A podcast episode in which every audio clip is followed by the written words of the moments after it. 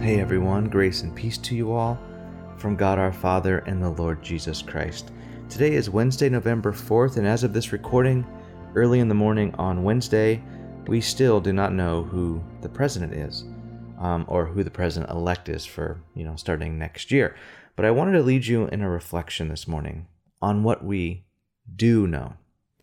What do we know?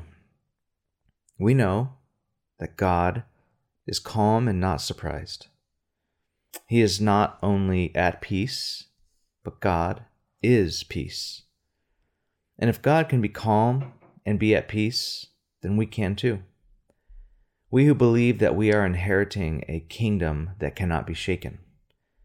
We who trust in God and not the uncertainty of wealth or the uncertainty of any present power structure. See, Christians have lived and followed Jesus under all sorts of world and national leaders oppressive ones, violent ones, tyrannical ones, and even peaceful ones.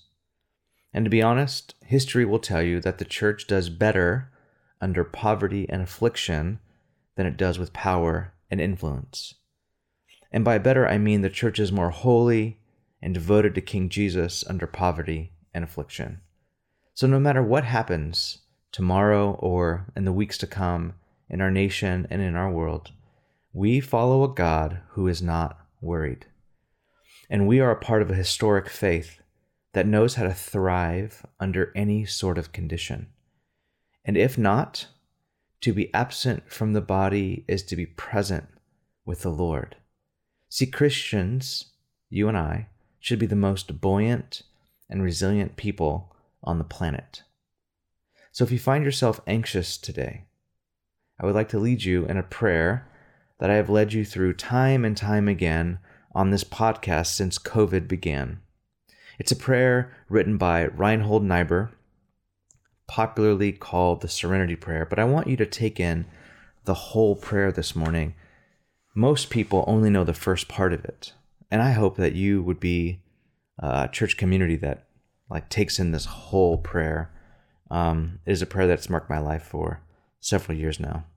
It goes like this Pray it with me if you know it.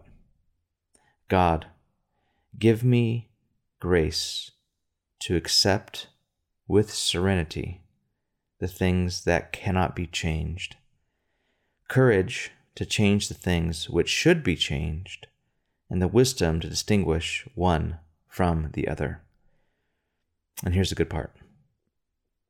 Living one day at a time, enjoying one moment at a time, accepting hardship as a pathway to peace, taking, as Jesus did, the sinful world as it is, not as I would have it, trusting that you will make all things right if I surrender to your will so that I may be reasonably happy in this life and supremely happy with you forever in the next. Amen. That's the prayer. And you can go back and pray it, download it, pray it yourself. The things that I keep turning over in my heart and metabolizing in my soul is the whole part about taking the sinful world as it is just as Jesus did, not as I would have it.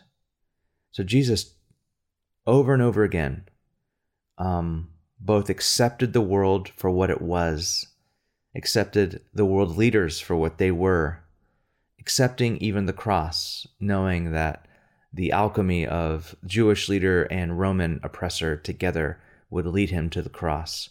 Jesus accepted the world as it was, and in turn, he turned the world upside down. And he calls his followers to do the same, to have courage to change the things that should be changed in this world, and to understand that we can't, until kingdom come, change it all. This is the thing that I hope that you um, take in deeply, um, taking the sinful world as it is, trusting that Jesus will make all things right as you surrender to his will. And that you know, what you're promised in this life is to be reasonably happy. And I think we can be reasonably happy in almost any situation. And I know, I know because of what Christ accomplished on the cross, that we will be supremely happy with Jesus, with the Father, with the Son, forever in the next life. Peace be with you.